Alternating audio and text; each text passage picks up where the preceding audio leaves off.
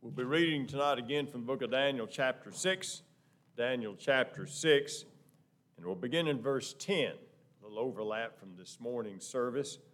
In verse 10, of course, uh, Darius has just signed the written decree that all of his satraps and governors, well, the ones around Babylon, had uh, tricked him into signing.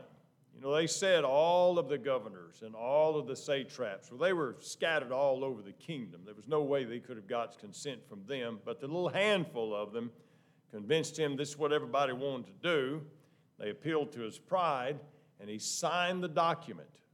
He signed the decree.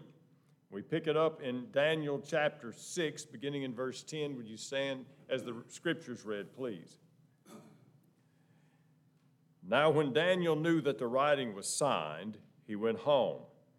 And in his upper room, with his windows open toward Jerusalem, he knelt down on his knees three times that day and prayed and gave thanks before his God, as was his custom since early days.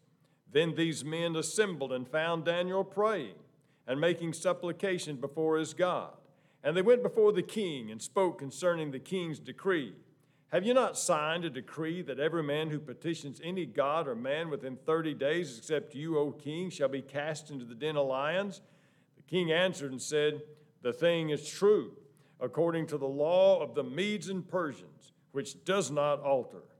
So they answered and said before the king, That Daniel, who was one of the captives from Judah, does not show due regard for you, O king, or for the decree that you have signed but makes his petition three times a day.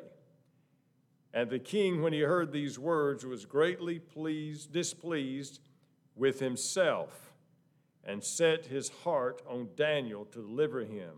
And he labored till the going down of the sun to deliver him. Then these men approached the king and said to the king, Know, O king, that it is the law of the Medes and Persians that no decree or statute which the king establishes may be changed. So the king gave the command. They brought Daniel and cast him into the den of lions. But the king spoke to Daniel, Your God, whom you serve continually, he will deliver you. Then a stone was brought and laid on the mouth of the den. The king sealed it with his own signet ring and with the signets of his lords, that the purpose concerning Daniel might not be changed. Now the king went into his palace and spent the night fasting. No musicians were brought before him. Also, his sleep went from him. Then the king arose very early in the morning and went in haste to the den of lions. When he came to the den, he cried with a lamenting voice to Daniel the king spoke to Daniel Daniel, servant of the living God, has your God, whom you serve continually, been able to deliver you from the lions? Daniel said to the king, O king, live forever. My God sent his angel and shut the lions' mouths, so that they have not hurt me, because I was found innocent before him. And also, O king, I have done no wrong before you. Now the king was exceedingly glad for him and commanded that they should take Daniel up out of the den. So Daniel was taken up out of the den, and no injury whatever was found on him because he believed in his God. Let's pray together. Father, we thank you for Bible stories. We thank you that you wrote concerning your people and how they dealt with difficult times. We thank you that you wrote concerning yourself and the care you take of the ones who are called by your name. We ask as we look at this event, teach us the things you want us to know, help them to find their place in our hearts, and remind us of them when we need them. In Jesus' name we pray, amen. You may be seated. We pick up the action knowing when I spoke this morning of the snakes slithering through the palace, the snakes have almost completed their work. They've worked hard for this. They consulted with each other, they researched Daniel, they watched his life, they looked for anything wrong, and finally they came up with this plan. In their mind, Daniel is only hours away from being out of their way for good. You see, there's two things we notice. First of all, their reasoning is obvious. As we mentioned this morning, the king set Daniel and the other two men over these satraps because he really didn't trust them. And he set them over their accounts and their affairs, though he would suffer no loss. He didn't trust these men. And it's obvious when he set these men over them, their racket was over, and the obvious reason was for money. And you might say, well, this this Bible story has nothing to do with me. There's nothing I can find relevant here because their reasoning may be obvious, but I'm not in a position of power. I'm not in a position of authority. I'm not looking over anyone's shoulders and, and making sure their books are all up in. What does that have to do with me? Well, their reasoning is also familiar. And we've seen this since day one when the captives from God's nation hit the town of Babylon. And here's the familiar reasoning ungodly people are often uncomfortable in the presence of God's children. Ungodly people are often uncomfortable in the presence of God's children. In fact, Peter made an observation about this. Look in 1 Peter chapter 4 verse 4.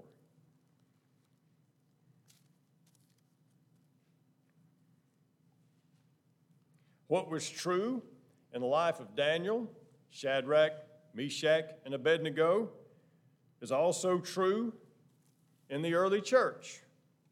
And I think we will find it familiar if we look closely at what Peter is saying. 1 Peter chapter 4, verse 4.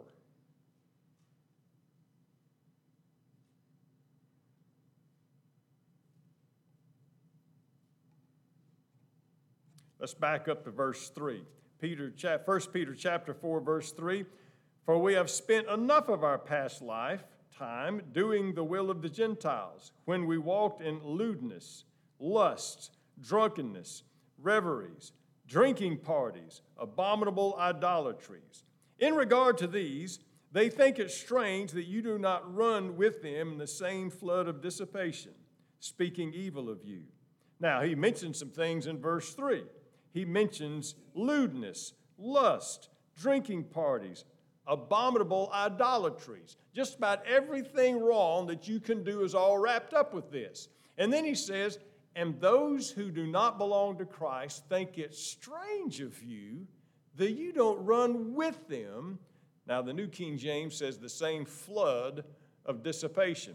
Now, the King James says excess of riot.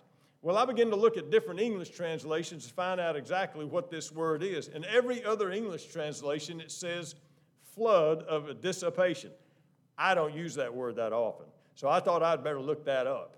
The word dissipation means living that is totally removed from any moral restraint. Anything goes. If it feels good, do it. Go for it. That is what's mentioned here. No moral restraints, no limits. Now it says that they think it's strange that you don't run with them to do the same thing that everybody else is doing.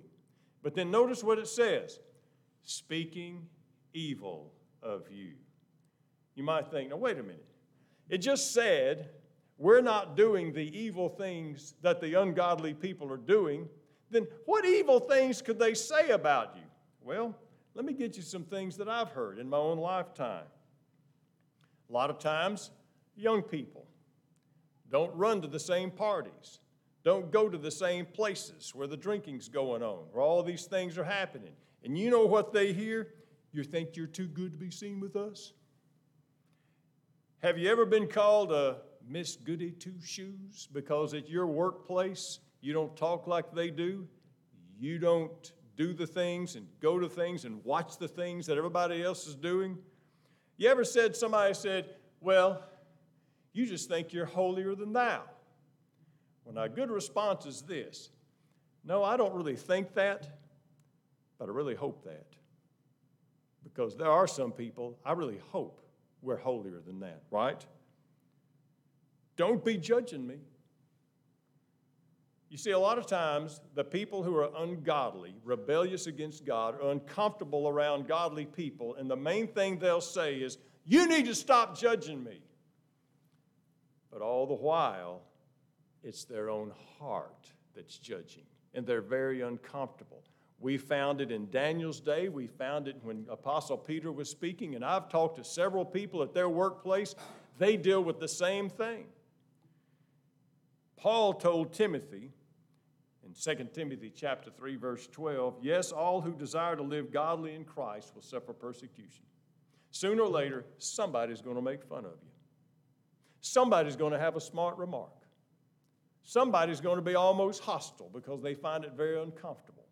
These people found it very uncomfortable. They could find nothing that was amiss in Daniel's life. Was he sinless, perfect? Absolutely not. But his outward behavior was a godly behavior and people found it uncomfortable. And we need to be warned of that because sometimes when people are attacked by the folks around them, they think, well, well maybe I do need to loosen up. Maybe they are right. No. God is right. And the Word is right. And we are admonished to live godly in this present world so that we can shine like lights in the midst of a crooked and perverse generation. Will they find it uncomfortable? Of course they will.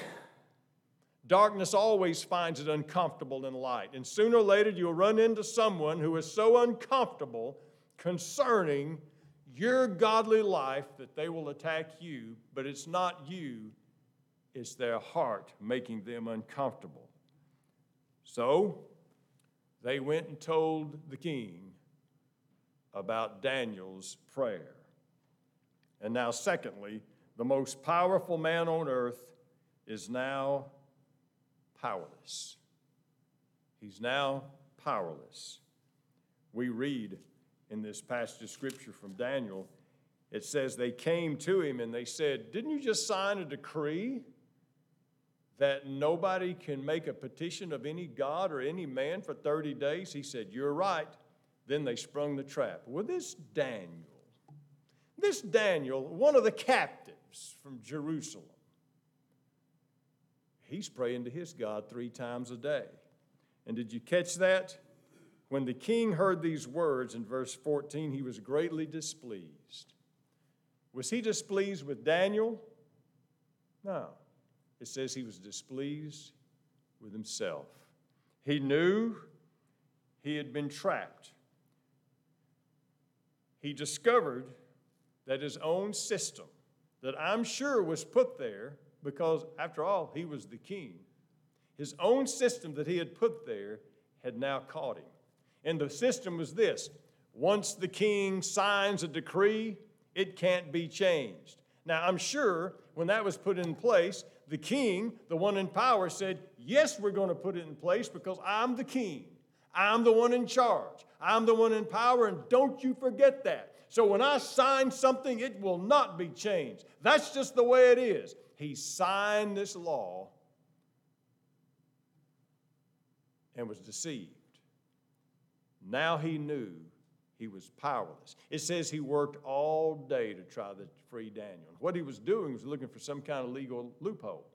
Now, the Asian, the Persian countries, Babylon, the Medes, the Persians, they had a principle that if a man was convicted of a crime and the sentence was announced, that sentence had to be carried out before sundown. So that's why it says he worked hard to free Daniel until the going down of the sun. He tried to find loophole after loophole, and then the snakes came slithering back in the palace. And they said, uh, excuse me, uh, you know that this decree that you established can't be changed.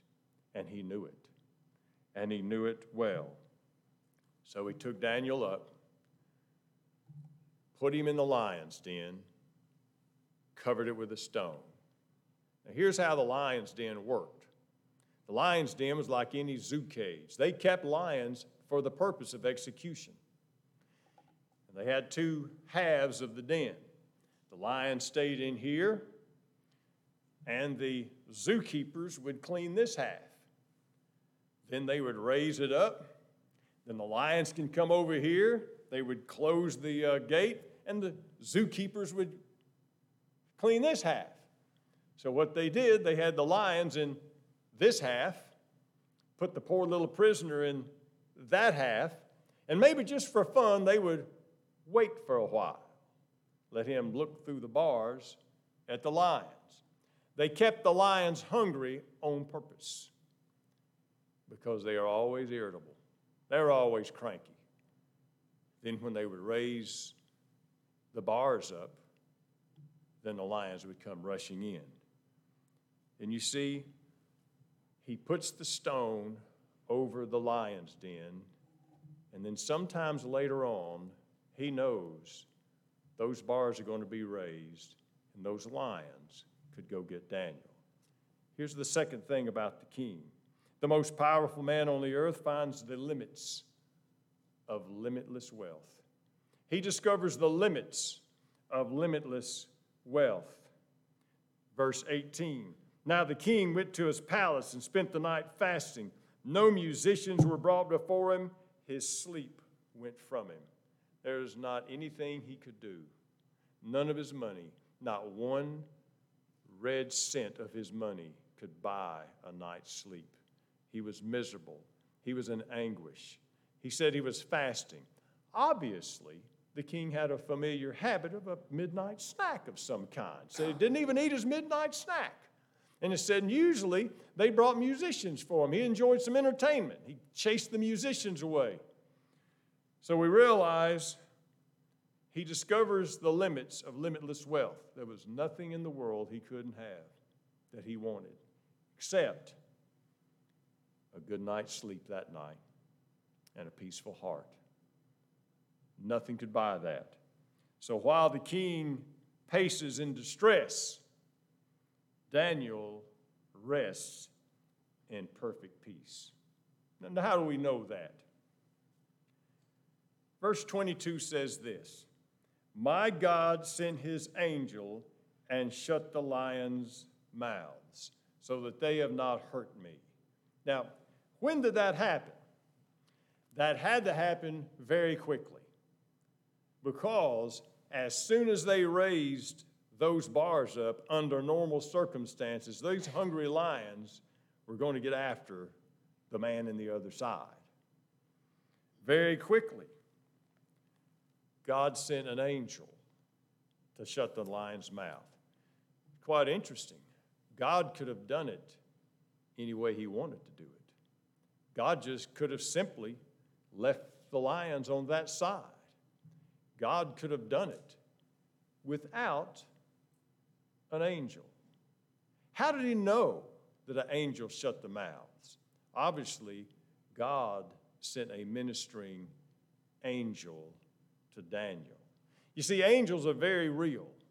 If you look in the Bible from cover to cover, you understand angels are mentioned several times.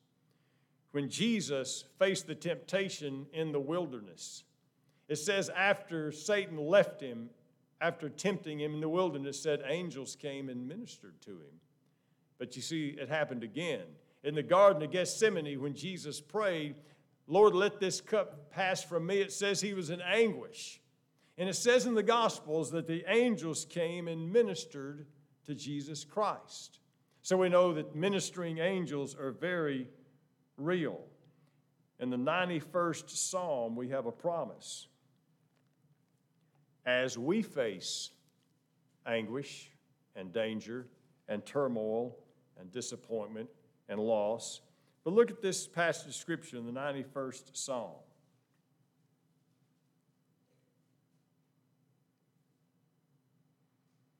He who dwells in the secret place of the Most High shall abide under the shadow of the Almighty. I will say of the Lord, He is my refuge and my fortress, my God, in Him I will trust. Surely he will deliver you from the snare of the fowler, from the perilous pestilence. He will cover you with his feathers, and under his wings you will take refuge. His truth will be your shield and buckler. You will not be afraid of the terror by night, nor the arrow that flies by day, nor the pestilence that walks in the darkness, or the destruction that lays waste at noonday. Verse 11, he will give his angels charge over you to keep you in all your ways. So you might say, Brother, so you believe in everybody has a guardian angel? No. We don't have a guardian angel, we have many guardian angels. Because you say he gives his angels plural. Because you, for some folks, I'm not sure if one angel will keep up. He gives us several guardian angels, and I believe that. And you might say, well, I've, I've never seen them. Oh, but they're there. Their work is so efficient, a lot of times you never see it. We don't know how many near misses have come our way that close to disaster. Never happened. We never knew it. Sometimes you do know it, sometimes you don't. I am convinced God gives his angels charge over us to protect us in all of our ways. In the 34th Psalm, verse 7, it says, The angel of the Lord camps round about. Now, one angel can't camp round about. The angel of the Lord camps round about those who fear him. And then it says, Oh, taste and see that the Lord is good. Now, the word camping round about, you know what? That's a military term. That's a military term that those angels have set up a perimeter around those that fear the Lord. That has not changed. Now, have I ever seen an angel face to face? Not that I know of, but I've seen their work.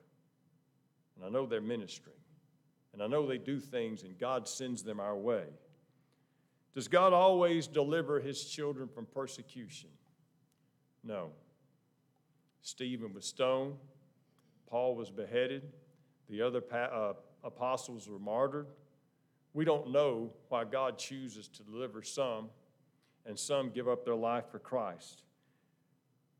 But remember this whether it's Nebuchadnezzar, Belshazzar, Darius, or anything else in this world today, the worst the world can do is kill the body, but doesn't come near touching the soul.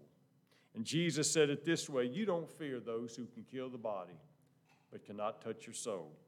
And then later on, the same passage of scripture Matthew chapter 10, he says, He that loses his life for my sake will find it. See, ultimately, ultimately, we're all going to lose our life. And those who lose their, lose their life for the sake of Christ have not really lost anything that we're, we're not all going to face. They just face it sooner. But remember this Daniel was not afraid of the death that the king should dish out. He didn't know how this was going to turn out. Shadrach, Meshach, and Abednego did not know if they were going to burn in the fiery furnace or not. But the thing that they thought would put fear into the hearts of those men didn't faze them. Why? because they knew who they belonged to. And they would gladly lose their life than disobey God and disrespect Him. So there's some adult lessons from the Bible story of Daniel. Anything before we continue in the service? If not, this is your lucky night because this is business meeting night.